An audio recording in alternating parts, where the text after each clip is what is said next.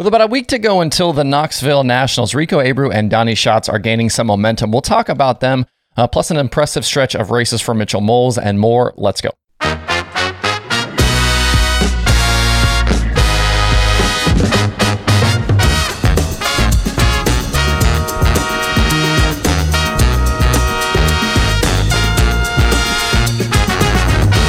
It's Tuesday, August 2nd. I'm Justin Fiedler. This is Dirt Tracker Daily. I mentioned briefly on the show yesterday that I thought Rico Abreu could be a factor at Knoxville next week for the Nationals. And I wanted to start things off today by expanding on that a bit and talking about a few other drivers to keep an eye on as we get closer. So, first up with Rico, that Saturday night win with the All Stars was definitely a strong way to head into the season's biggest sprint car event. Outside of the 360 Nationals, which Rico is not entered in as of right now, and the Capitani Classic, Saturday's All Star Show was the final chance for drivers to get on track at the sprint car capital of the world. Taking down a convincing win over Kerry Madsen and Tyler Courtney and his recent run of good finishes definitely make Rico one to watch. And this wasn't a small field of cars on Saturday night, Saturday night at Knoxville. We had a bunch of cars and a bunch of good cars in attendance as well. Without the mechanical gremlins, uh, gremlins he suffered at I 70, we could easily be looking at three straight All Star top fives for the 2014.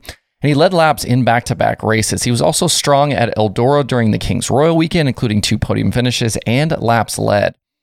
This is the point in the season where that partnership with crew chief Ricky Warner uh, will pay dividends for that team. And I think you saw that at Kings Royal, and I think you're seeing that right now at Knoxville. And I think we'll continue to see that in the next uh, 10 days, or not 10 days, but seven or eight days here when we get to the Nationals. That's going to be a big pickup for Rico, and I think you're going to see that. Also, because of the drama at Weedsport over the weekend, Donny Schatz' second victory of 2022 was definitely overshadowed with the Outlaws. Schatz hadn't won an Outlaw feature since the opener at Volusia way back in February, but we've seen signs of life from the TSR 15 as of late. Between the Grove and Weedsport, they now have four straight top seven finishes, and Donny has led laps in three consecutive races. After winning the season opener, Schatz went 31 outlaw shows without even leading a single lap. But in the 13 races since then, has led in five races. Because of several different factors here, that team isn't quite what it was in the past. I think you're, you know, you're you're looking at some of the issues with the Ford engine and setups, and you know, uh, obviously the World of Outlaws continue to be an incredibly competitive uh, series uh, with so many guys at the top being so good. But it feels like they will be ready to go come Nationals time. Donny's record at Knoxville is absolutely incredible. Obviously, you don't even need to talk about it. 10 wins. Uh, only Steve Kinser has more uh, Knoxville Nationals titles than does Donny Schatz. And don't forget, last year he drove up from fifth to the lead by a lap 11. He did eventually finish second to winner Kyle Larson, but a strong run last year. Over his last 24 starts at Knoxville, Donnie's average finish in features is 6.42. I think when you start to talk about potential favorites, Larson is obviously at the top of the list. He's the defending champion, and he's obviously become the Pied Piper of dirt racing here. I think Brent Marks is also in the mix, you know, with what we've seen from him in the last several weeks. You know, the King's Royal success, the, you know, the historical big one, all the things he's done. Brad Sweet and David Gravel are both both past champions of the Knoxville Nationals. They're going to be up there as well. So I think those four guys are definitely uh, you know, the probably the you know, if you had to take those four of the field, I, I, would imagine you would take those four. But I think Schatz and Rico are two guys who are really rounding into form at the right time right now. And I don't, you know, you're not going to call Donny Schatz and Rico Abreu dark horses at this point, but you know, outside of that t- kind of tops, you know, group of racers, those four guys I mentioned, those two guys are going to be kind of right there as well. Before we move on to other things, one other note from the last few days. I really like what we're seeing right now from Mitchell Moles on the non-wing side. I try and keep you guys up to speed on young drivers out there who could be on the rise, and and Moles is one that I'm not sure people have really noticed just yet on kind of on the national stage. He moved east from California this year to try and jumpstart his career, and between the opportunity in the Chad Boat Midget and more recently in the Reinbold Underwood Sprint Car, he's been really strong. During Indiana Sprint Week, he did have finishes of 20th and 21st between Kokomo and Circle City, but he also had a podium at Gas City, top 10s at Bloomington and Haubstadt, and that win at Lincoln Park. And his pace in qualifying has been really good.